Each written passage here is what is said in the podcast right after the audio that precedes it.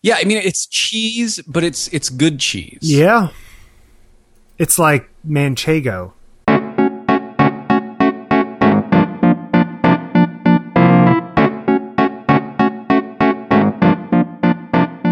Hey, welcome to uh, episode eight of uh, On Taking Pictures, the weekly podcast where we talk about the art and sometimes the science of making images.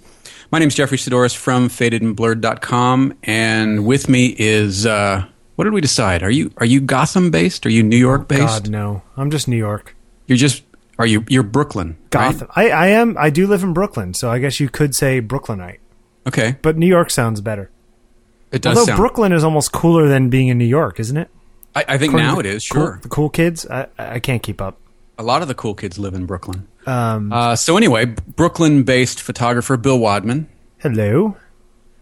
Uh, you know, I before we start, I we talked about Dawson's Creek a little bit last week. Yeah. Um, it's on Netflix, the whole series. So Nikki has you never You couldn't help yourself. I couldn't. I, we started watching it. We're we're like four episodes in, and That is so exciting for me. I almost don't want to go back and watch it because I don't want to ruin the memory of it. You know, you know, it, it, yeah. There, I mean, there there are still some good lines. There, it's it's it's There- well written. It's not. It's it was never a bad show. no. Uh, speaking of which, I have a headache today, and I spent the morning with a two-year-old, so I'm primed for being cantankerous, even more cantankerous. even more cantankerous than usual. So is is Bert just wearing you out? He's just wrecking you, isn't he? I, okay, look, I'm, I don't have a child, and I will tell you that I don't know how people do this. It's like it's like watching a pack of puppies all the time. That's what it feels like. You know, my sister's in town for the week with with the child, and and and I've been asked to watch him for a few hours in the morning, and it's just it's exhausting. You know, um, but you're having fun, right? I'm having fun, but like you know, one minute he's crying, and one minute he's the cutest thing since sliced bread, and it's just you never know what you're going to get. You know, But Um, it is very much mutual admiration society. You guys, I mean, the, the photos that you've been posting, and, and he, it looks like he just adores you. oh yeah, Bert loves his Uncle Baba. Yeah, Nice. Uncle, Uncle Billy. He can't say Uncle Billy, so he says Uncle Baba. Um, but it's it's good. It's just you know exhausting, and and my hats off to all you parents out there who have children. I don't know how you do two or three or four kids. That's just that's just crazy talk. Um, but moving on to photography, uh, what do, what do we got on the agenda today? Uh, well, you know, we wanted to talk about uh, a couple things. Um, one of the things is uh, differences between, I guess, how did we want to say it? Pro. What makes a pro or, or a non-pro? How do you know when you're when you are Yeah. pro versus when you're not pro? amateur Uh, versus pro, uh, bad versus good. Yeah. That- so a little a little esoteric today, maybe. But we, we, uh, let's let's do some news and then we'll get into the heavy stuff. Okay. Uh, Um, anything exciting happened this week? Any any good stuff out there?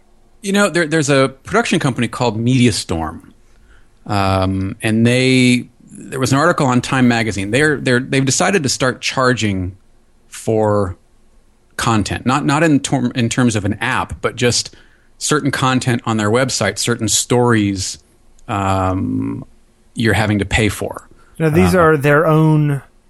Uh, this is their own productions, correct? Right. They're these they're they're in-house productions. They're kind of uh, um, uh, are you familiar with any of the, the the sort of fusion stories that like the San Jose Mercury News does where they're they're part photojournalism, part video, part slides, and it all sort of comes together in, in one multimedia kind of event.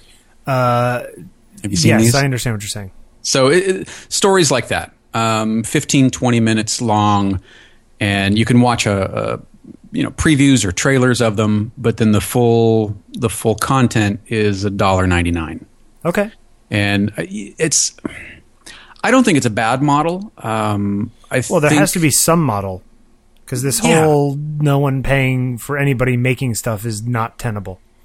Right, right. Especially as the quality of the content uh, goes up because the demand for the quality is going up. Yeah. You know, um, people people I think are are looking for better content, more engaging content, and Well, there's and a lot of junk out there too. yeah, there is. You know, so why shouldn't some of these um, content creators be compensated? I, I think it's an interesting premise. Do you know how they're doing Um, with it though? What what what is the word on the street? It, it's going both ways. You know, like in the in the Time article, there, you know, some of the comments have been very critical of, of charging for content. How it- dare it- you charge yeah, it me? Uh, somehow I goes against the the free exchange of information, blah blah blah blah blah, that the web was founded on. Which Well, that's fine when it's you know biographical information of William Shakespeare, but I think it's another when you spent 400 hours making a documentary. Sure, sure. And these are, these are produced pieces, and I think this is going to, at least I, I hope that it that it does add some value to the work and it establishes value for people's work. Do you think that in online, this is a little bit off topic, but do you think that an online uh, payment uh, um, system that, that is that is universal would would would make this all easier? Something something akin to you know your iTunes account or your Amazon login. That, that you could go around the web and oh here's this thing okay I don't have to sign up with Media Storm or, or whoever else it is I could just type in my Amazon thing and Amazon charges me a buck fifty and I can watch the thing. That that that the barrier is less that people don't want to pay, it's that they don't want the hassle of having to type in their credit card. I well, I, I think if Apple has anything to say about it, that's what they want to do with iWallet. Is they want Yeah. to basically kill credit cards and and have one. Somehow I don't trust Apple though. I you know I don't know that I do Or either. rather I don't trust their intentions. I think they're changing. I really do think the focus of the company is changing, and, and those intentions are changing along along with it. Yeah, it. but maybe, maybe they need to to survive. That's where they're thriving, right? Maybe. Uh, but to answer your question, I, I, I think some sort of centralized opt-in system for for payments. I, you know, even if it were just an extension of um, one of your existing accounts, Yeah. you know, like a PayPal or like you know something like that, where you can say, I'm going to tie this account to uh, my main bank account, or I'm going to fund it with you know X number of dollars. Um, Like so little, that I like don't a have to- debit account so you could use yeah, it anywhere. so that I don't have to sign up each and every time on on all of these different. but it's got to get to the point where it's the same one everywhere else. That'll never work. Sure, um, it's just tricky. I I just go back and forth. It's like to, to find a better way to do all of this because credit cards and typing in numbers it's just so clunky. but don't you think Visa has kind of dropped the ball? I mean, couldn't Visa or Mastercard have been? Yeah, I mean, and they've been trying to do all kinds of things. It's just that they don't have the partnerships with these places online, and or the places online figure we could do a better job than you can. I mean, ultimately, the payment at Apple's going through your credit card. sure. Uh, it's just that there's like there's this inter- intermediary in the middle that's taking X percent, thirty percent, thirty percent just to download it from their servers. That's insane. Apple, you're talking? Yeah, yeah. Well, yes and no. Yeah, it seems high, but if you hang your work in a gallery, they're going to take forty or fifty percent. Yeah, but don't you, think the overhead is a little higher in a gallery with real estate and the whole thing and heating and cooling and whatever it is than 500k on a server somewhere? Maybe? But mean, you've also built an enormous infrastructure. Yeah, okay. I don't know. It's just 30%. it just it seems high to me. Yeah. I, I all I know is that 30% is what actual stores used to make. Like my father used to own record stores and I think it was about a 30% markup on records. So a $16 uh, CD used to cost like 11 bucks or whatever it is. Um, so 30% to me it's just like yeah, but he had to have a physical store and hire 40 people and you know, it wasn't all just an automated system, but eh, what do I know? I don't know. It's, you it's interesting, and it's it's it's. I think it's the way of the future, and I hope that it leads to more people being able to uh, sell their work in some way, you know, or make Well, money I, off their I work. think that you know, just to digress for a second, you've seen that with with the App Store that you know uh, quite a few people have made inordinate amounts of money creating apps. yes, but at the same time, like three quarters or eighty percent of all apps never make a cent. Sure. So, you know, that's it's true that there are a handful of people making a lot of money on apps, but it is not like it's the gold rush over there. You know, Right. Right. you know, yeah, they've paid out a billion dollars, but there's like a million apps in the thing. So, you know, when it when you divide it all up, is it actually that much money? Right. Um, right. Right. I don't know. It's it's it's interesting. Hey, what do you make of these uh, the entry level, full, what they're calling entry level full frame cameras coming out? Nikon's announced one. Uh, Canon's got one coming out, uh, and now there's another rumor that Nikon's going to update the D300 to the D400. Which, if that's true, that makes zero sense to me. Why would you? Why would you release a fifteen hundred dollar full frame camera and then come out with a twelve hundred or eleven hundred dollar crop sensor camera? Wait, so explain to me. I didn't see this full frame thing. Okay, Nikon's got a new camera coming out called the D600, Okay. which is their what they're calling their entry level full frame camera. Okay, It's got it. Okay, How- supposed how- to be about fifteen hundred bucks. Okay. and the rumor is that that uh, the 7D is going to be the the update to that is going to be renamed the 70D, and the 7D2 is going to be their entry level full frame camera on the Canon side. Okay.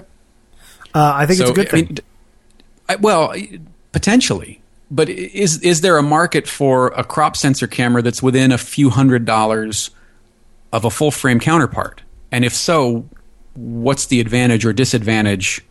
there are advantages to a cropped sensor. They don't happen to line up with the things that I want in a camera. Um, but if I was a sports shooter or a guy who was safariing or birding or or that kind of thing, I'd take a cropped camera. You know, Just for the extra reach? uh, yeah, you get the extra reach from the lenses. You get uh, um, uh, you get better part of the lens because the the corners essentially are getting cropped off the edges of a full frame. Uh, you're getting like the sweet spot of the lens every time. Okay. Um, so less less distortion, less Yeah, uh, less vignetting, le- uh, sharper theoretically to the corners cropped because you know it's gonna. Uh, a lot of uh, lenses on full frame are kind of soft in the corners, but if you're cropping all the way around, you're cropping off a lot of that softness. now, Um, what happens? We we haven't uh, talked about diffraction much, and but and I'd like to. I think it's an interesting topic because I think it's an un, sort of a misunderstood topic. Sure. What happens on a crop sensor with you know a, a 24 megapixel crop sensor with diffraction versus say the the the D800 and 30 what, 36 megapixel on a full frame sensor? Can you talk a little bit about that? uh, diffraction. Uh, well, there's there a lot of the problem with diffraction is when you stop and down the lens, right? Right. Um, this is this is how light comes through a lens, and it bends at certain wavelengths more than it does at other wavelengths. Um, so that when you when you when you stop down a lens, you actually are are bending the light. So if you get past like f11 to f16 to f18, your lens actually gets less sharp as you stop it down uh, to get more depth of field. Uh, which is actually another one of the advantages of a cropped sensor camera because because the same framing uh, on a cropped camera you're generally further away from the subject you the practical upshot of that is that you have more depth of field at a particular aperture so if you're at f5.6 on a cropped camera and seeing somebody at a certain distance, like framed a certain way, if you did that on a, on a full frame camera, you'd have to get closer to get the same framing, and you'd have less depth of field, right? So mm-hmm. when you, there are a lot of times when I'm taking, say, pictures of a group of people and there's they're two back or something like that, where you have to stop way down in order to get both rows or three rows of people in focus at all. Um, there's another advantage of crop cameras. Um, personally, though, the problem I have with crop cameras is that I am a bit of a pixel peeper, and I don't want to waste the whole uh, the whole uh, the rest of the light coming in the lens. You know, um, Right. I shot film 35 millimeter. I like the way I I know what certain uh, uh, focal lengths of lenses look like when I hold them up to my eye. Um, and and I'm and and I like the idea that I am getting uh, larger photo sites in general. You know, I'm getting larger photo sites in a full frame camera than I am in a cropped camera. Because if you put 20 megapixels into an area that's only half the size, then the little photo sensors are going to be tinier. Um, in which case they they capture less light and you need more amplification and there's more noise. I tend to find that uh, cropped cameras images when you're like really zoomed into them feel a little more digitally. Okay. Uh, w- do you know what I'm talking about when I say the digitally? increased pixel density? I think it's because of the pixel density and because of the extra post processing that they need to do. Okay. Um, it's sort of like you're you're you're packing the whole thing. You're, you're doing more magnification from the scene coming out, going into the lens, down to the sensor. Like the less you try to shrink it, the better off you are. Which is why on large format cameras, which we kind of talked about last week, Which I've been looking at on eBay, and don't even get me started. I mean, those those nice redwood Wistas. oh, beautiful. They are That- What was it? The Wis- Wistoff? Is Wist- that the one that Wista. you sent me? Oh, gorgeous. Wista, anyway, yeah, they're beautiful. Um, that with large format cameras, the lenses generally are not all that fancy. I mean, it's not that they're cheap. It's just that they're not. They're probably not as good a glass as you get on really good 35 millimeter lenses because it's not shrinking the scene nearly as much. You know, I mean, think Mm-hmm. so about that a doesn't become as critical. right. You know, the, the less magnification you're doing, the less the imperfections in the glass are going to get noticed. Um, so it's it's crop sensors are, are fine. I I think that there is there is a place for a l- full frame camera. I think that there are certain pros who are looking for uh, the the best image quality they can get in a 35 millimeter camera, and they're going to choose full frame. But modern cropped cameras are getting really good. You know, it's just that the full frame cameras are also getting really good. Uh, the problem is, is when you get into like this new what is the new Nikon the 5000 the 50 whatever Oh, the, 24 yeah, the megapixel 5100 crop and the 3200? Okay. The 5100, that's the 24 megapixel cropped. Mm-hmm, okay. Um, it's essentially a cropped version of the sensor in the D800, right? Because it's a 1.5 crop, so you're it was 36, now it's down to 24, so that's probably what it is. It's pro- what it is probably is that they made Sony had sensors for the D800 because all the the Nikon sensors are made by Sony still, I think. Um, and some of them don't come out. You know, there's bad yields, and they can actually cut down the size of the sensor and sell them cheaper to Nikon, and that's the crop sensor that's in this new 5100. I, I'd be willing to bet that's what happened. Um, Doesn't that kind of amaze you, though? That I mean, I think it was Amazon just had these on sale for two hundred dollars off. It was I think six forty nine with the kit lens. Yeah. Wait, that's the 5100. Yeah, Yeah, I mean, I haven't seen the image quality, and I, I've had friends who have played with the D800, and some of them say it's great, and some of them say that it kind of breaks up when it's kind of like in the uh, the the shadows and the like midtones. Like shadows going into uh, midtones is is murky, is what I've heard. I don't know. It's, we had a friend that that you're had definitely to getting to the limits of glass. You had a friend who returned one. Yeah, he uh, it, the images were purple, really purple in the shadows, and uh, showed it to his Nikon rep, and they said, "Yeah, that's not right." So they swapped it out for him. and the swapped out one was better. Seems to be, yeah. Okay. Um, you know, you, you again, you're getting to the limits of uh, of of 35 millimeter lenses. I mean, the problem is all these all these. It's very rare that my 22 megapixel Mark III that I'm actually getting per, per pixel sharpness. That I'm actually getting two pixels right next to each other where they're recording completely different things. Um, it's it's it's you know uh, lights stop down, low ISO, uh, not a lot of camera shake, uh, well lit subject. You know, once you get all those things going, okay, yeah, then you then the limit is the sensor. But most of the time, with these high megapixel cameras, the limit is the lens. So if you have a 24 megapixel camera and you've got the kit lens on there, you know, which is pretty much, I mean, by definition, as cheap as they can make the thing. Um, I, I can't imagine that the images you're getting out of it are worthy. That that glass is worthy of that sensor, unless it's stopped down to f8 and you you know have it on a tripod. Which is the problem with the D800 in general. I mean, I bet you 95 percent of the time. People using that are blurring across pixels. Now, it's not to say that in a in perfect situation it can't grab a beautiful picture. The question is if that beautiful picture is actually worth you know, if if it's actually fifty percent more information, or if it's just twenty percent more information than a twenty or twenty four megapixel Sure. camera, you know.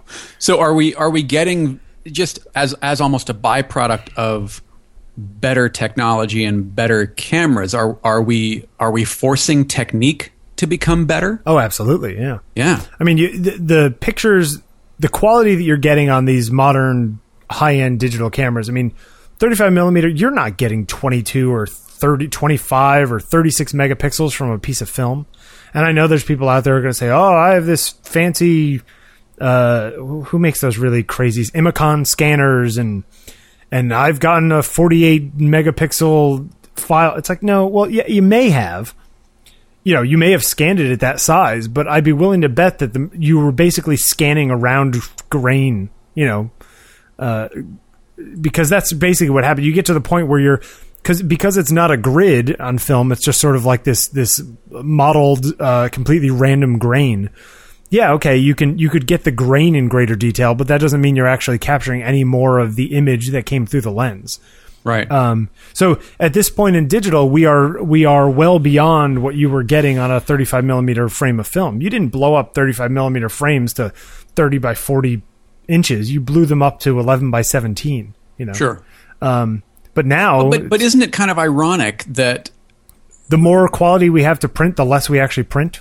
Well, well, that and th- there, there's a there's an irony in that the barrier of entry to call yourself a photographer is getting lower, Yep.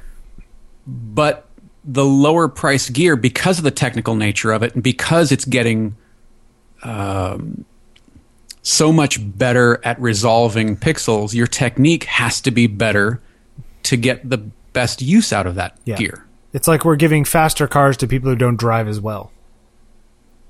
Right, and calling them race car drivers. Yeah. I mean, and that that sort of, and, and it's true. I mean, to get the most out of these cameras, yeah, you need to. Your technique needs to be better. You know, um, I remember when I moved from what did I have before the f- original 5D? I had a 20D. I guess that's the old cropped one. Mm-hmm. um, which was 8 megapixel, and then I went to the 12 megapixel full frame 5D, the original 5D. And I remember thinking that the pictures I was getting out of it weren't as sharp as I was getting out of the 20D. And really, what it was is that I was just seeing camera shake and limitations of my lenses or my technique that I hadn't noticed before because it didn't get recorded. Um, that that taking pictures with the 5D was much more like taking pictures with my Hasselblad than it was, you know, taking pictures with the old camera. Sure, because the 20D just wasn't capable of capturing that, right? Yeah, and now I have uh, 22 megapixels, and and it's even more so. You know, uh, interestingly enough, though, you know, the other day I went, I was flipping through some stuff, working on my new Ivy Bridge Hackintosh, which totally works, but that's not a topic for discussion today. But if you want to go look at ontakingpictures.com, you can read some articles. Um, I pulled out in, in 2004. My father and I went on this big trip out west, and I took pictures of. Uh, um, we went to a bunch of different national parks, and it was my father and I about a year before he died, and we didn't know he was going to die the next year. But my father and I sort of made up and became friends, and went on this two week trip, uh, and it was great and it was amazing. And I shot with a original digital Rebel, which was like sort of the first inexpensive digital SLR that you could buy. And Did you buy it because you liked the Andre Agassi commercials? I did not, but I did buy it because I wanted to use my Canon lenses on a digital camera. And I remember being so excited about this camera. And I got it like two weeks before we left. This was uh, June of 2004. And um, went out west, and I had a a 28 to 135, which is sort of like this uh, medium grade consumer zoom. And I and I, I just bought the 17 to 40 L. Now this is a crop sensor camera, so that 17 actually acted like a 24 or something like that. You know. and this but- is on what, like a six megapixel camera, It's a six megapixel sensor, which is less than you have in your new iPhone. which I love. Yeah. Um, but what I did was when I got home, uh, eventually a couple years later, I, I, I converted everything to DNG because I figured, you know what? I don't trust that Adobe and Apple and whoever else are going to continue converting files from an almost eight year old camera going forward. You know, like they, Sure. they could they could conceivably drop that at some point, and I don't Sure. want I don't want to worry about that. But so the DNG is relatively safe. yeah, DNG is is sort of it's based on the like the the TIFF spec and and Adobe. It's like their standard, so Adobe is not going to drop DNGs and and and all the rest of it. There will always be some sort of open source thing where it'll be able to open a DNG file. So I uh, converted all into DNG and I opened them up in Lightroom 4 the other day, and I had uh, PSDs, like uh, rendered files that I had made back in the day, but I converted them all to the new process. You know how the Adobe Lightroom they changed Sure, basically the, 2000 engine. 2012 process. Right. Yeah, it's in some cases pretty dramatic too. Yeah, so I, I re-rendered these things in the new process and fiddled with some knobs and stuff, and it's just amazing to me that you can and and they looked not like oh my god night and day better, but like wow that actually looks a lot better. It mm-hmm. just goes to show you how cool it is that with RAW you can take a picture and you you're not stuck. It's not like that camera is rendering that picture. It's that you can now take the information on that sensor and render it with modern technology eight years later and get better results and pull more highlights back and open up the shadows more and better noise reduction and better color and white balance and all that kind of stuff. Do you have any prints uh, from the You know- time that you took them? Um, I do. Uh, the I'd problem be is curious that, to see how they would print today. yeah, it's interesting because I mean at the time I was printing on a die printer and I I haven't looked at those pictures in years. My guess is that they faded or or, or shifted in some way because it was kind of a mediocre die printer at the time. Um, but it's just it's just kind of neat that you can go back and do that, and that's the nice thing about DNG files is that they are really kind of digital negatives that you can go reprocess later, uh, which is a, a, a pretty great thing. Um, so anyway, it's just it's just uh, so back in the day, like I didn't notice it was six megapixels, you know, and I printed a twenty by thirty inch print with it once, and it's still sitting in the closet, and I thought it looked really great at the time, and now I look at it and I go, wow, that is so low res and kind of gritty at this size, you know.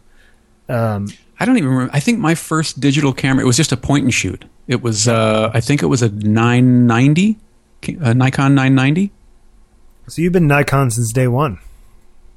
Yeah, I, yeah, when I, Just Well, uh, when I- wait, how, how did you choose Nikon? um, how did I choose Nikon? You know what? I, I don't, I don't really remember because I, I started out, my, my grandfather You watched was- Hackers, and you like the Lord Nikon guy. That's right. That's that's funny. That's yeah. Um, Fisher Stevens dumped Michelle Pfeiffer. Interesting. Um, my first camera was a Pentax. because My grandfather was a photojournalist, and he used nothing but Pentax gear. Yeah. Um, Like, unless he was shooting two and a talking? quarter. Huh? How old are we talking? Uh, I was sophomore year in high school. So what was it, like a K one thousand? Um, well, that that's what we used in in class. My first camera that I actually bought uh, was a Pentax Super Program, Okay. um, purchased at Frank's in Highland Park.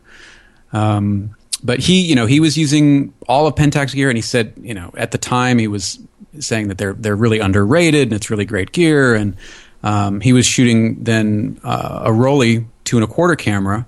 But he said, if you know, if you don't want to go up there, then then Pentax is your thing. So I, I used that camera for years, um, but I don't, I don't know what the reason was. Now that I think about it, for going Nikon, I always wanted um, uh, an f2, a Nikon f2, Uh, just from a photojournalistic standpoint. That was kind of where I thought I would go in high school. Is I want to be a photojournalist, but I, I don't know the the the the the, tra- the travel and the the getting shot at not, not so much. you know, Yeah. Yeah. ending up you know God knows where with that it just wasn't for me.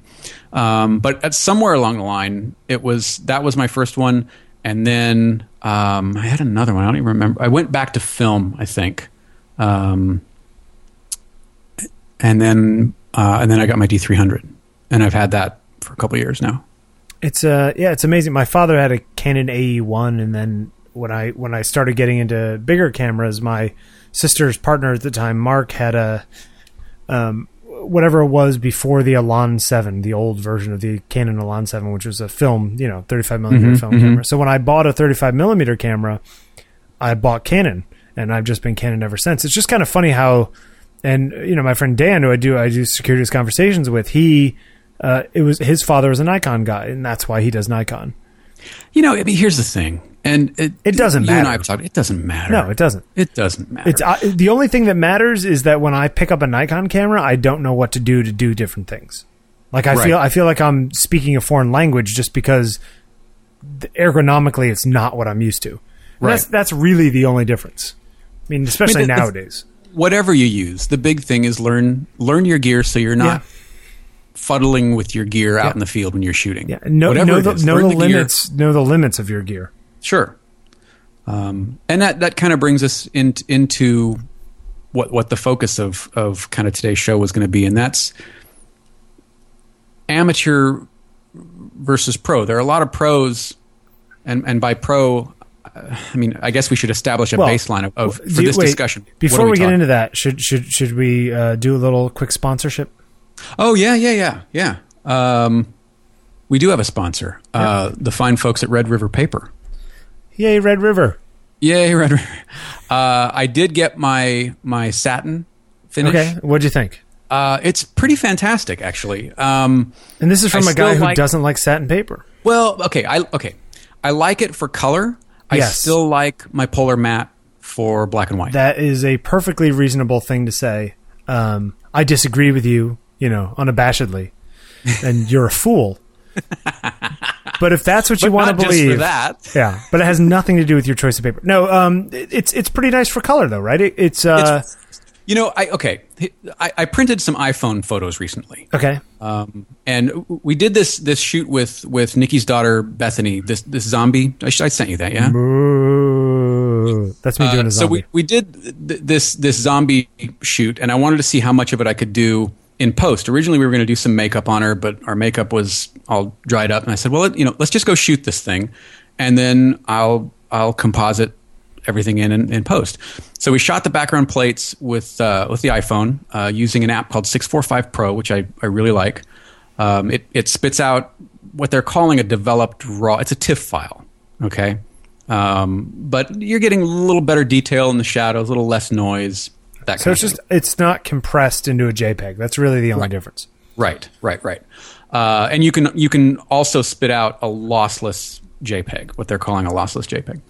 Um, but I printed these things at, at eight by ten, and I was really surprised at how well they hold up.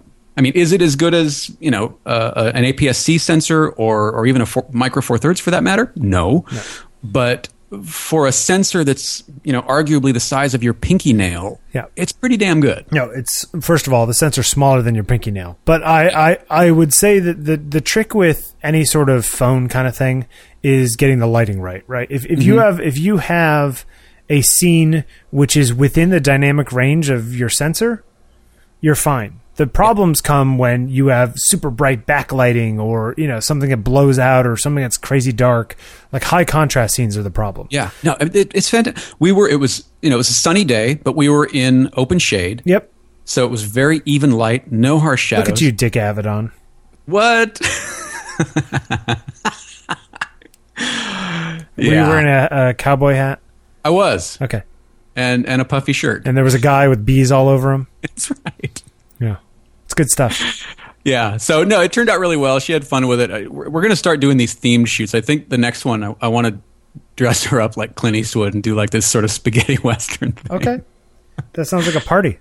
Yeah. Right. All right, so so you co- you comp this whole thing together and you tried printing it out. And I tried printing it, and it, it I printed an eight by ten. Looks fantastic. Yeah. Um, and actually, on, on that one, I printed it both on the mat and on the the uh, the satin, and I like the satin You got, you got the Ultra Pro satin. Ultra Pro satin, what is it, sixty four pound or something? Yeah. I think. That's now now did you uh, see you so you see what I mean when it's when it's something with color and has some saturation, it's really nice to have like the coated papers is so much more contrasty and rich.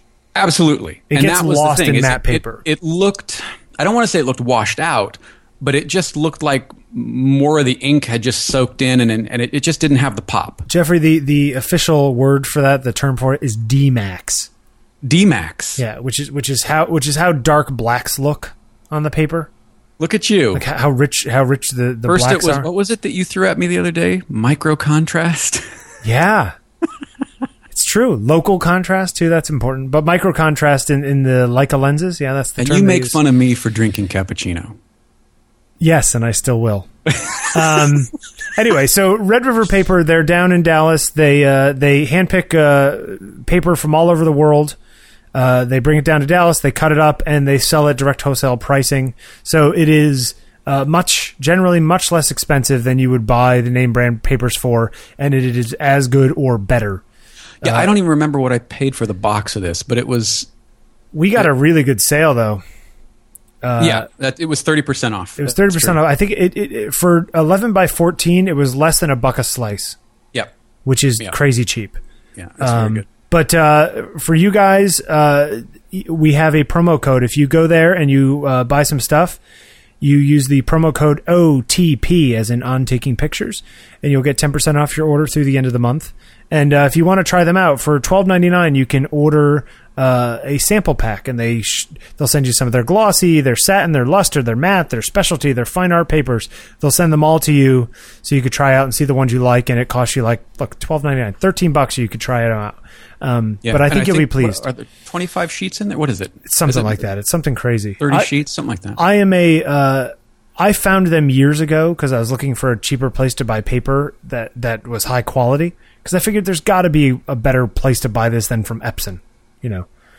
Um, and I didn't want to spend fifteen dollars a slice for Hahnemühle because Yeah. I don't like the. I don't like all that kind of fancy fine art paper. I'll, I'll leave nice that for though. you. It is nice. Oh, no, it's beautiful paper. Actually, you know what? I, have you tried any of the fine art paper that Red River has? Not yet. Because you, Nope. you and Nikki are into that. You guys should order some just to see how it is, because I'm sure it's probably pretty good too. Um, but uh, Red River paper, like we always say, uh, you know, printing is is is sort of the final step. In some ways, it's not finished until you have a nice print of it. At least that's the way I feel. I've I've really been digging printing lately. And it's you know, it's like having a tangible object is a good thing. S- You know, see episode two or whatever it is that we talked about printing. Right. Was it episode two? I think it was episode two. Objects, printing objects. Ah, that's a good one. Um, so that's good stuff. Okay, so let's go back into our thing. Yeah. Um, I've been thinking about this a lot lately. Um, because technology has made all this so much easier, and there are so many people who walk in and, and Well, let's say accessible. It's not easier. okay, yes, it's far more accessible. I guess it's easier to get your hands on tech on the technology without spending as much money.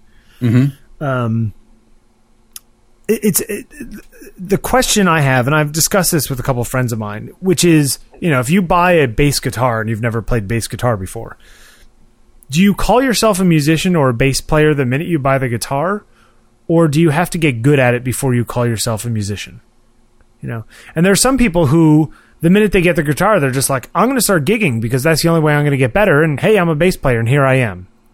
Um, I tend to lean more towards the the exact opposite extreme where I will say I have a hard time often calling myself a photographer and part of it is that I have I have so much respect for photography as uh, an entity unto itself as as an art form that I'm very weary of even calling myself a photographer for fear of of of uh, softening photography from weakening it. Do you understand what I'm saying? Sure, sure.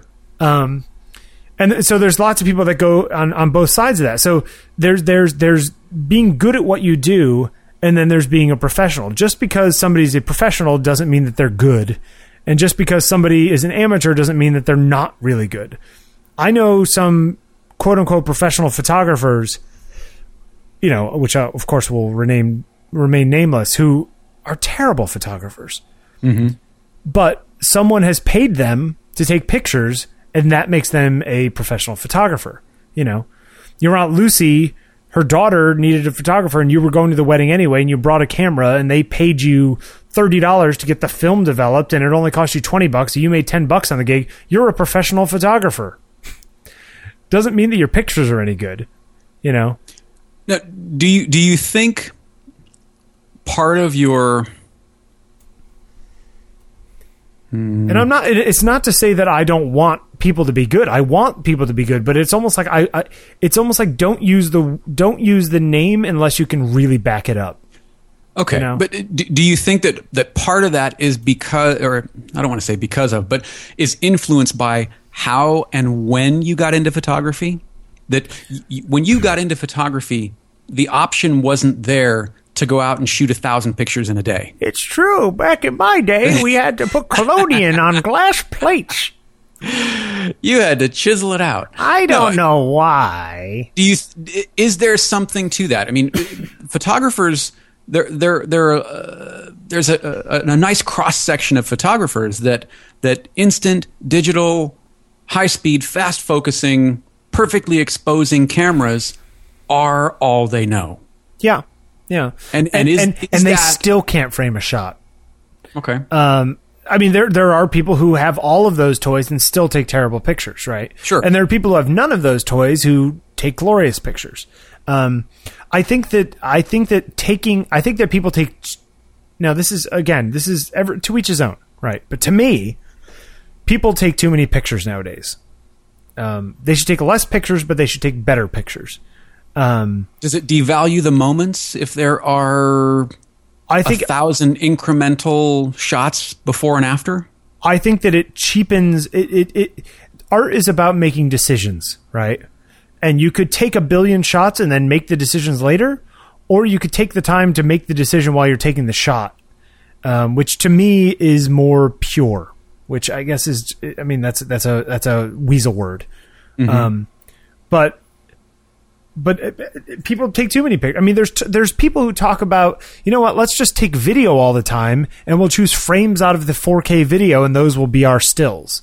right But to me, that's you're not doing. You're not a photographer at that point. You're just a video guy who's grabbing a still. That's different.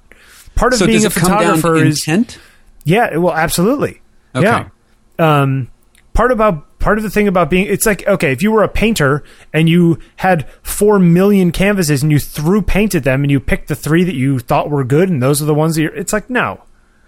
That's essentially how a lot of people shoot nowadays. You know, mm-hmm. what is the uh, spray and pray? Is that the pray and pray yeah Oh, that Yeah, David Jay caught a bunch of flack for for saying that that's that's really how you should shoot weddings. It's just shoot, pray, spray. Well, you know what? Maybe shooting weddings it is. I don't shoot events, so I'm not. I can't comment on that. Um, But as far as like actually trying to take pictures and being uh, deliberate about the image that you're trying to create, I find that offensive. Not being deliberate about it. You mean? Yes. Yeah. Like just the idea of oh, I'm just going to shoot a bunch and I'm going to shoot ten thousand pictures and three of them will be good.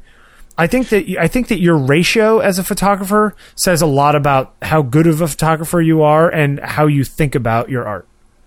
Do you know um, Joe Szymanski? Joseph Szymanski, uh, photographer up in San Francisco. Really love his work. Shoots nothing but film. Um, you you dig him. He he uses Leica rangefinders. Okay.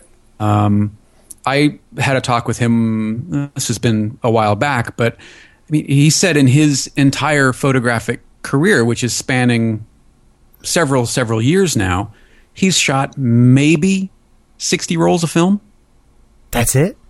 seventy maybe something like that. I seem to remember it was something. It was less than hundred rolls of film because it's it's all about purpose. It's all about intent. Yeah. My only problem with that is that if I took a picture today, I might not be able to see it for three months Right. because I'm only taking one picture a week. You know? Right. Um, that would be my should, only we real should put him in the that. show notes. So he's a really fantastic okay, photographer. Put, put put him in, and I'll, I'll we'll go find some links. Um, it's no, and it's look uh, the guy who we chose the first week, uh, Eugene Ache, oh, Atget. who shot for decades, and apparently his entire career he shot less than ten thousand negatives, most of which were destroyed after he died. So, So good though. That book has Right. become one of my one of my favorite books. and that is that is ten thousand. Now, I may have said this before. I know wedding photographers who take ten thousand pictures at a single wedding yeah, in an afternoon. yeah.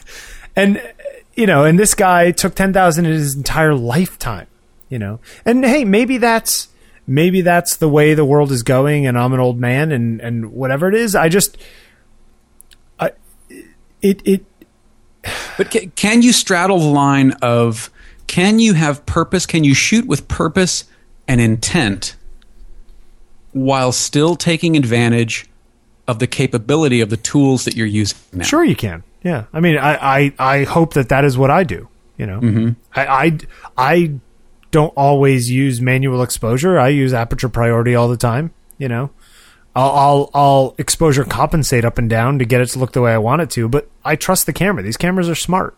I use autofocus, you know.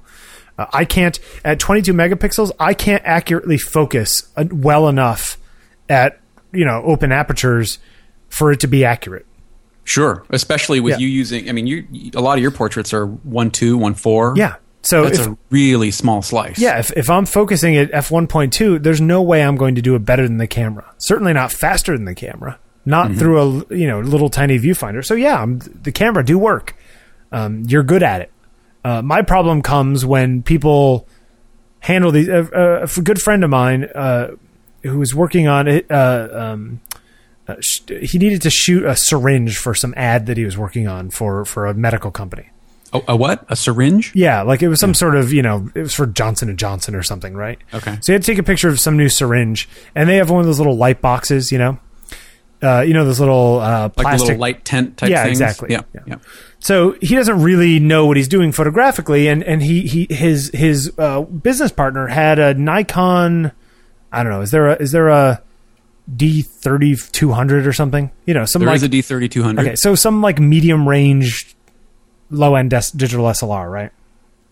And Andy calls me and he he says, you know, oh, you know, it's all it's all the the colors are all wrong and it's all uh, blurry in parts of it and all this kind of stuff. And I was like, okay, well, you know, what aperture are you at? And he's like, oh, I don't know. I you know, I I, I don't know. How do you do that? And I was like, okay, well, he had the whole thing in auto, so he couldn't ah. even change white balance. You know, So every the camera made all the decisions for and him. it was making all the wrong decisions. And I mm-hmm. was like, okay, step one, take it out of auto. step two, change the white balance to, you know, I don't know what their what the temperature of their lights were. I said, try, you know, the sun, daylight. If that doesn't work, try tungsten, try whatever until you get one where stuff looks white, you know, because auto auto white balance is apparently not working. Um, and it took me like three or four minutes from, oh yeah, that works. Okay, now you know, turn it to A for aperture priority and stop it down to like f eight. Is oh, so it's f eight oh? and I was like, yeah, that's fine. F eight, sure. Uh, and he took the pictures and it worked out fine. But like, here's a guy and his business partner who have a seven hundred dollar camera who obviously don't know how to use the seven hundred dollar camera outside of auto mode. Mm-hmm. You might as well are being paid to use it. right. Right. Yeah, but you might as well have bought a little compact camera in some ways, you know, Sure. because you're essentially using this camera as a little compact camera. Now, I'm not disparaging my friend; he doesn't know about photography. You know, he knows about stuff I don't know about. You know, he drives a Porsche, so what do I know? But it, it's it's it's just kind of one of those things where it's it's sometimes the the the technology gets in your way. And and I think that I think that a lot of times technology is a giant crutch for people. Mm-hmm. If tomorrow the battery in my camera busted, but I could still use it as a manual camera, I could still do all the things that I do. But I think there are a lot of photographers who can't. You know, Well, you, you're you've given me a lot of advice, and the core of your advice is always the same. It's read more, practice. I mean, read less, practice more. yeah, You know, it's it's Take pictures. get out, Yeah. and it doesn't matter if you're shooting flowers or dogs or people or fire hydrants or whatever. yeah. Just go out and learn the limitations of the tools that you're using. yeah. I, I, I met uh, I met a, a model yesterday for a shoot, and she had she recently shot with some other photographer, and she was saying that he had um, a three thousand dollar light that he was using on her, and it, uh, I, it was some sort of parabolic, you know, those crazy parabolic reflector things, you know, that people use those big like big hand crank things to open them up or something. Yeah. Um, and certain people say that these parabolic umbrellas look amazing. I, I, I don't know. I, I haven't had one. I haven't used one. I don't know. But three thousand dollars for a light. I've I've seen the results of this shoot, and it looked like a softbox to me. You know what I mean? Like I, there was nothing that I was like, that is not three thousand dollars worth of light. Um, but she said, you know, her thing was that like he's one of those guys who has all the toys, always has to have the latest. Always, it's like, it's not going to make your pictures better, dude. Yeah. You know, like the the, the the the pictures that I've seen were not worth the the work that went into making them. You know, There's a, a a photographer that I that I really like. He's a street photographer in. I want to say he's in the Philippines. wait, is that the who- who's the guy you sent me the other day? That Danny Santos. Yeah, Yeah. Uh, Is that Danny guy- Street Photography. pictures are beautiful. uses- huh? Yeah, he uses a D300. He's got two lenses. He's got a 24 and an 85, and that's it. Yeah. So, but the 85 and a D300 would be long. It would be like a 135. It's a Mhm. long lens. But Uh, he's shooting every day with those two lenses, and I, I would And he's bet you stopping money. people on the street, isn't he? yeah, yeah, yeah. Um, I would bet you money that he knows every inch of those lenses and how they're going to react and how they're going to work. And, which is which is a big reason why I prefer primes. Mhm. Is because I know exactly how they're going to react, you know, and I know what they look like before I hold that camera up to my eye. I know what the field of view is going to be. Um, and, and it's like I, I sort of I see things now, and I can intuitively know what lens I want to pick up to take that picture. Is do you think there's the photography landscape has changed and is continuing to change so much and i've talked to a lot of photographers about the changing roles and the, and the the the growing number of hats that you have to wear beyond just shooter Sure. you you know beyond let's say shooting and post processing and and photo related things you've got to be your own business manager you've got to be a social media expert you've got to be a, a wordpress expert you've got to know the ins and outs of uh, the legalities of what you're shooting Yeah. do you think those increased responsibilities are in some way taking precedent or or t- at least at the very least taking away from how much time and effort you can otherwise spend on learning the tools and learning your craft Um, I think all those. I think there were equivalents of all of those things always. Um, I think it's maybe somewhat more prevalent now. I think that. I mean, I have a fairly well-read blog, and you know, I don't have a ton of Twitter followers, but I have enough. Um, I but Well, you've I got merlin mann that's enough uh, I yeah, last count I had Merlin Mann. Um, which is awesome Yeah, it is pretty cool. Um, but but at the same time, I don't think that any of none of that has led to me taking better pictures, and none of that has actually led to much paid work. So I think sort of the the the the battle for uh, uh, supremacy of the airwaves. okay social media supremacy Yeah. Um, I mean, are there guys who have done well in that? Sure. You know, you and I could rattle off a half dozen guys who have Sure. done well in that. Um, I don't think that it makes them better photographers.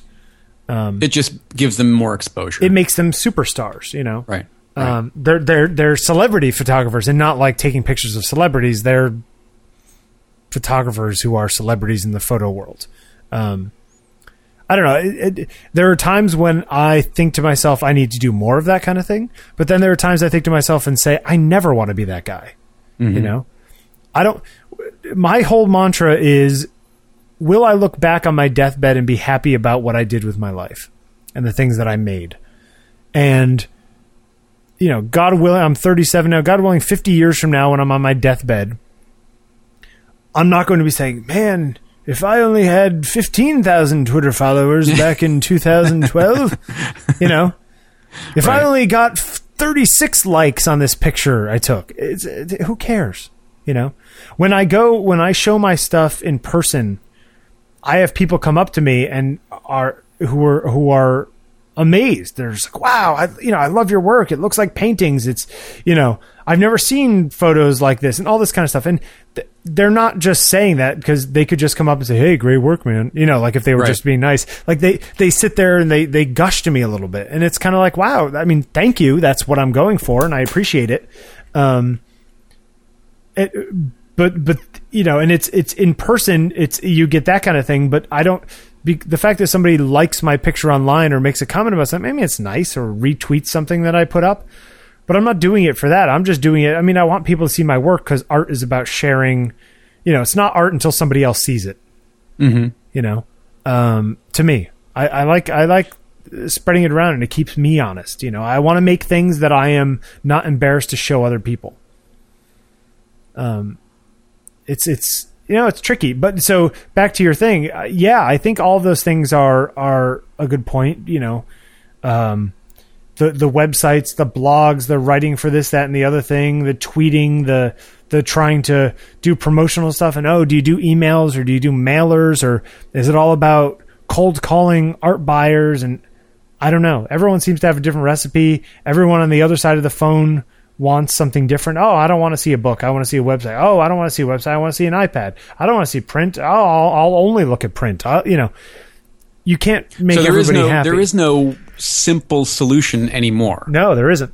Yeah. And I don't know that there ever was, you know. But you hear these crazy stories of of Bill Eggleston coming up from Georgia or Mississippi and walking into the office of the guy at MoMA and and and showing him a shoebox full of pictures and then 6 months later he's got a solo show at MoMA.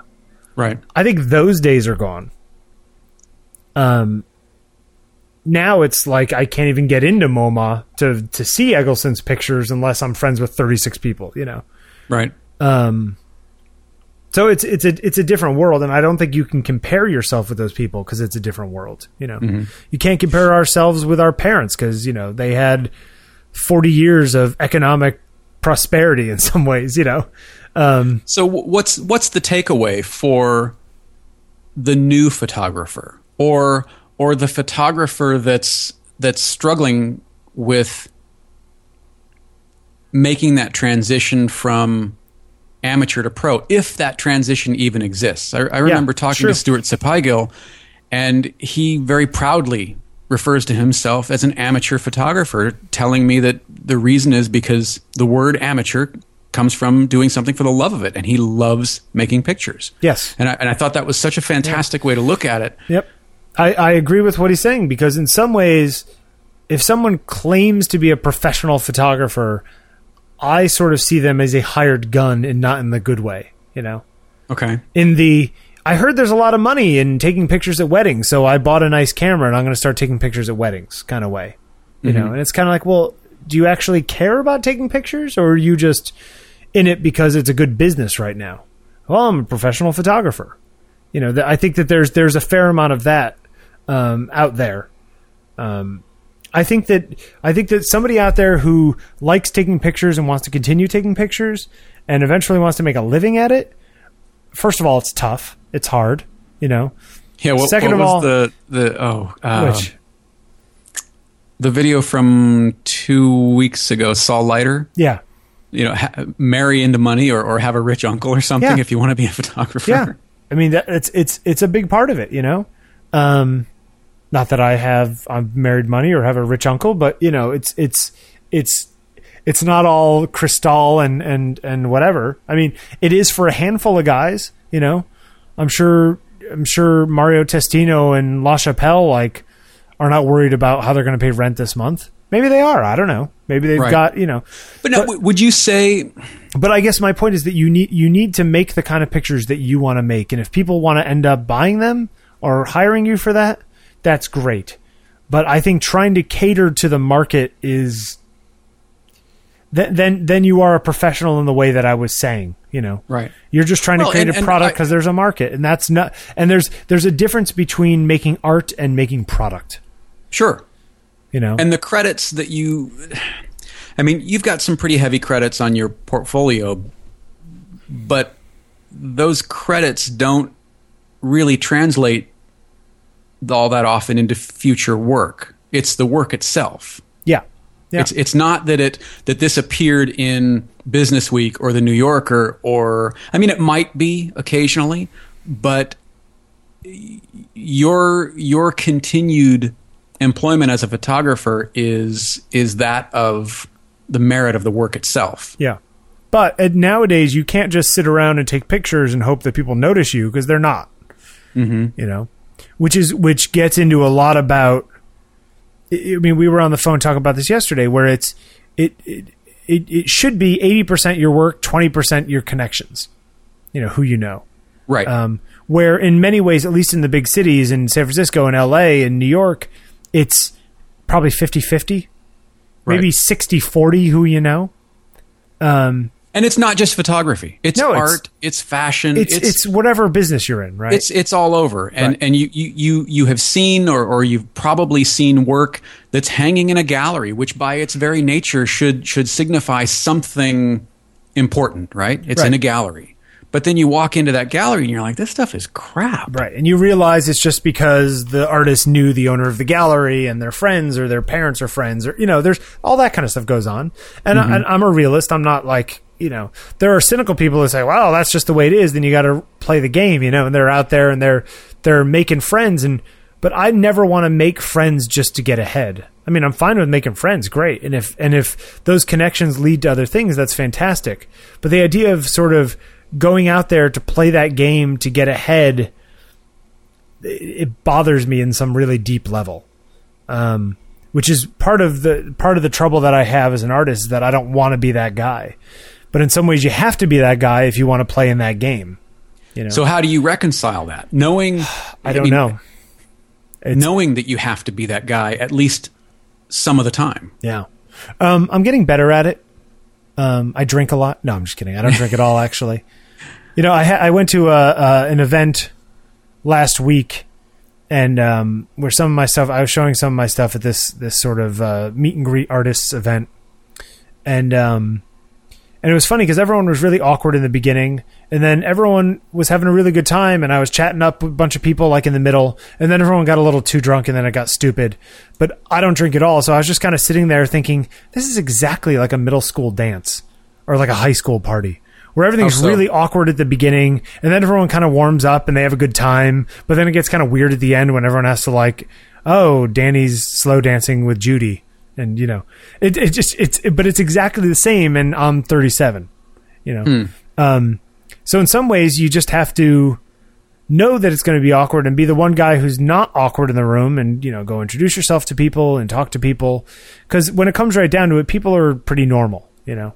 I have a meeting later this week with some art buyer and it, like you know i've talked to her on email and she seems very sweet. Maybe in person she's not nice. Maybe she's you know going to be my new best friend you know. But it's it's meeting these people and shaking their hand and showing your work to them that that that is that is where it's at. And then maybe she says oh you know hey there's we're working on this new campaign and i think your thing will be perfect. Or we got nothing in the pipeline now but keep me up you know. Oh do you have anybody else? Oh my friend judy works at wherever. Right. by the way judy the same girl that was slow dancing, with, him yeah, with Danny. uh, 15 years ago. Um, it's just it's i don't know. It's just um, it's connections and it's work i personally think it should be more work than connections but that's not the way reality is you know um, but you know th- th- this is that's a bigger question for another time Hey, what's the, uh, the there's a photo festival going on in, in Brooklyn. there is I just read about it the other day. What is it? there's always a photo festival going on somewhere Jeffery Yeah, but Brooklyn's where you live. yeah it's a big place there's like six there's like 10 million people here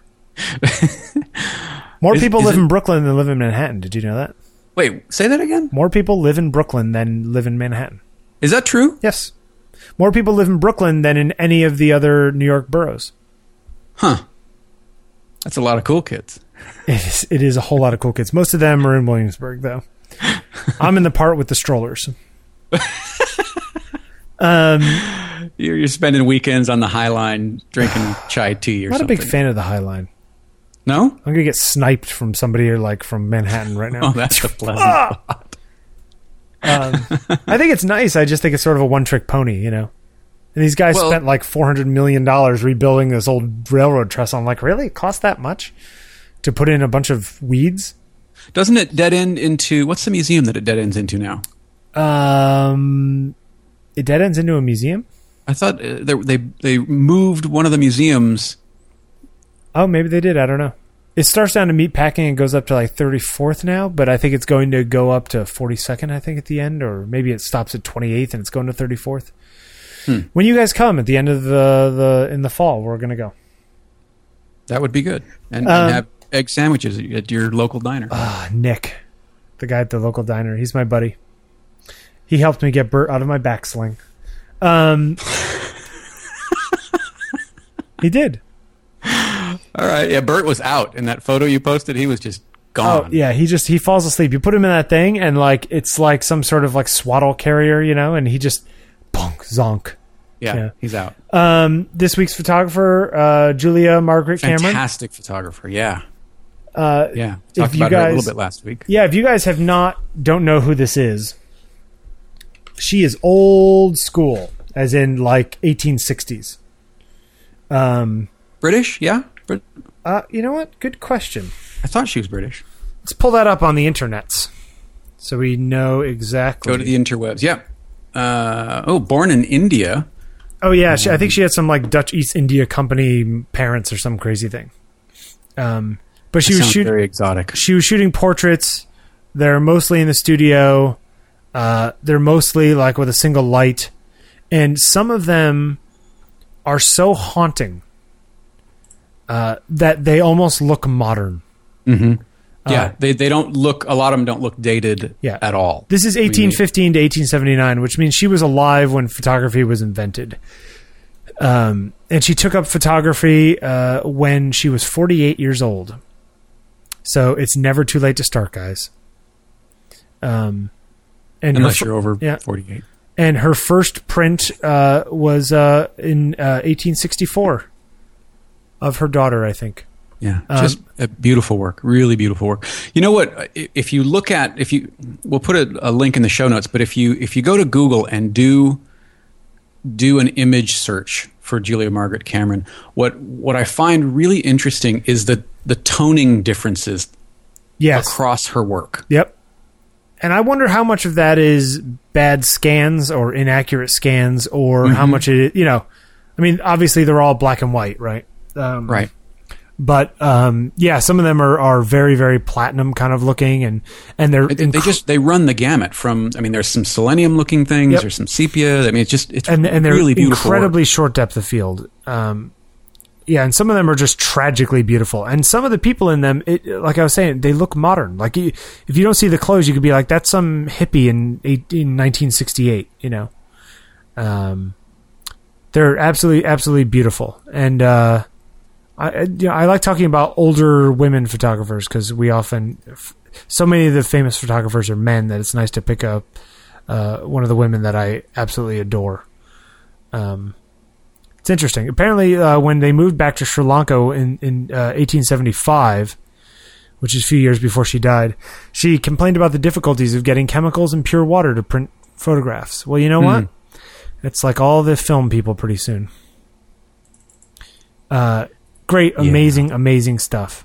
Yeah, really nice. Uh, there's there- um, the mother uh, author Virginia Woolf. Her mom was uh, a cousin of Cameron, and uh, in fact, uh, and there's this amazing picture of her, Julia Prinsep Jackson, Hmm.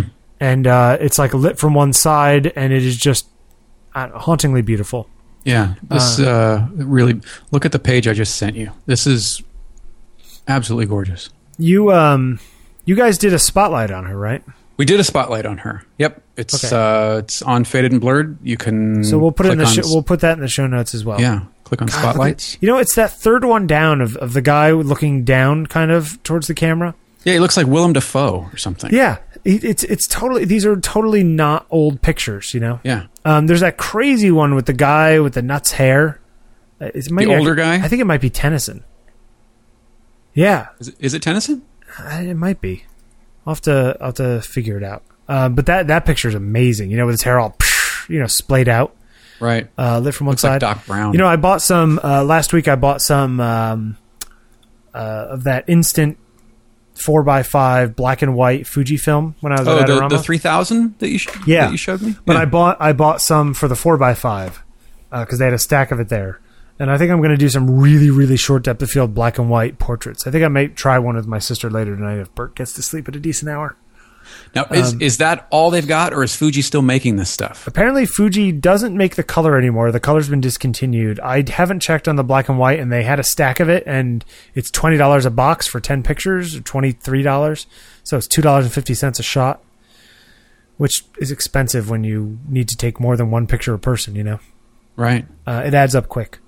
Part of Now, me has- thinks I should go buy two hundred dollars of it, but But before we go, has digital changed your film shooting? Do you pre-shoot things in digital if you're going to shoot four by five because you only get you know one shot at, or it's two fifty a shot, or do you just shoot and whatever you get, you get? yeah, essentially use uh, digital camera as a light meter or as a Sure. Polaroid.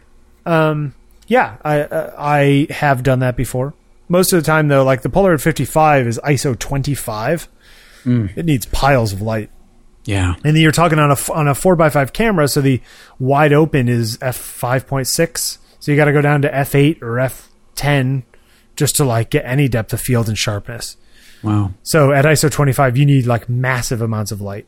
Um, so uh, a lot of times I, you know, you can't really previs with a digital camera because my digital camera doesn't go down to ISO 25. So I guess I Sure. could, I could go down to ISO 50 and get it, give it a stop exposure compensation and sort of get it in the ballpark just to see. But most of the time I just use a, a, um, a handheld meter, you know, just pop the flash and, and see where I'm at. Um, but yeah, it, I mean, it's changed it.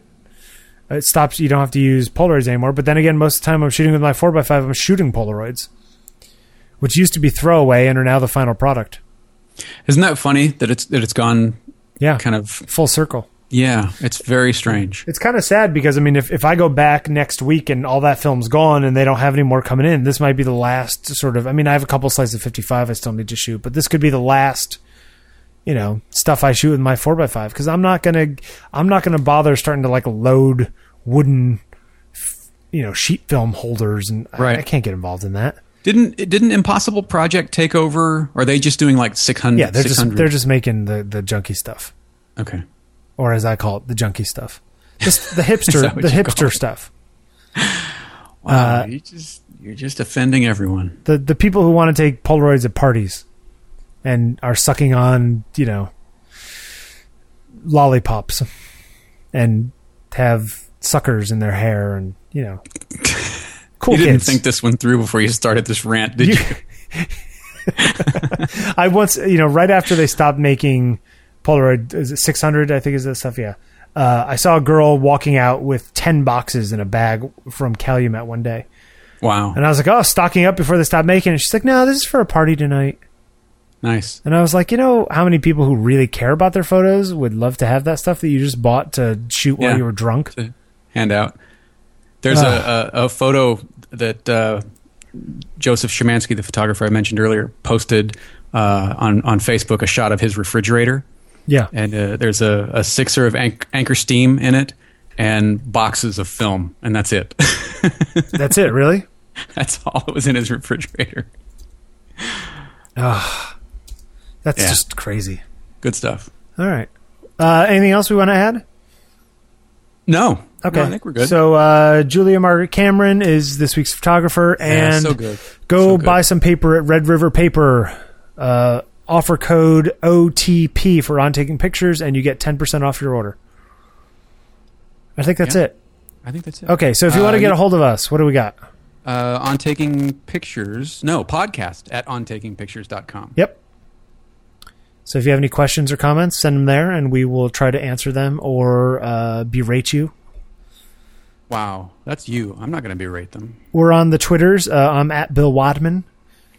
And at Jeffery Saddoris, or or I guess at Faded and Blurred, you could do that too. That's easier. Was one better than the other? Um, Faded and Blurred's probably easier to spell because of the whole E R Y E R Y two D's one R. Right. Well, I guess it's not easier then. It's not that bad. It's not that bad. Uh, so uh, oh, and so next week we're actually going to see if we can do it live, and we will uh, follow us on Twitter, and we will tweet when we're planning on broadcasting. Maybe we'll try some Shoutcast or maybe a Google Plus Hangout, uh, and we'll do it live. That Do would it- be fun. do it I think, I think that would be a lot of fun. Not that we don't do it live as it is. We don't really edit these, but uh, and that's maybe, it. Maybe now, can you? If it's live, can you sing, or do you still have to pay royalties? When I sing you to sleep after the I almost sent you that. I, I was going to send it to you, but yeah. Anyway, uh, okay. So that's it for this week. Have have a good week, everyone. Get out and shoot. Yeah, go take some pictures. I'm I'm actually I, there's a there was a um, this is really sad, but there was a, a little dead baby bird on the sidewalk outside my apartment, and I So you're going to go photograph the I, dead I bird? no I came up and I I grabbed my macro lens and I went down and, and shot it. And I'm gonna edit those. I'll put one up. It's gonna be sad, but I'm fascinated by it. Are they are they really creepy? Eh, it's you know what it is. At the very least, like the thing died. At the very least, I can make something good of that. You know, make some art. don't know. celebrate its life. It's, Yeah, it's short tiny- life. It's tiny life. what right. of, what, is it a big bird? Little bird? A tiny, tiny, ti- like an inch and a half long, two inches long. Wow. Yeah, like a little tiny baby. I always wanted a crow. I don't know why. You're because you're strange, and do you want to be uh, what's his name? Bruce Lee's son. Wasn't he in the Oh, Crow? Brandon Lee. Wasn't he in the Crow? he was the yeah. He well he, he was the crow. Okay, I, I haven't seen this movie. How weird was that? Getting shot with a wad of paper and dying. It happens. It's like uh, uh, what's his name? Houdini got punched by a guy, and he wasn't ready for the punch, and the you know because he always wanted to show how good his abs were, and some guy caught him off guard and killed him. Is that true? That that's how he died? Yeah, punctured his. Uh, I think it, it, it. He had an inflamed appendix, and the guy punched him, and it his appendix burst or something. No kidding. I didn't know that. Yeah, something like that. Go read Wow. it up. Huh. All right, next week we'll we'll talk more about uh, how Houdini died That's right. and other important facts. In the long list of important facts that we've shared here on the show.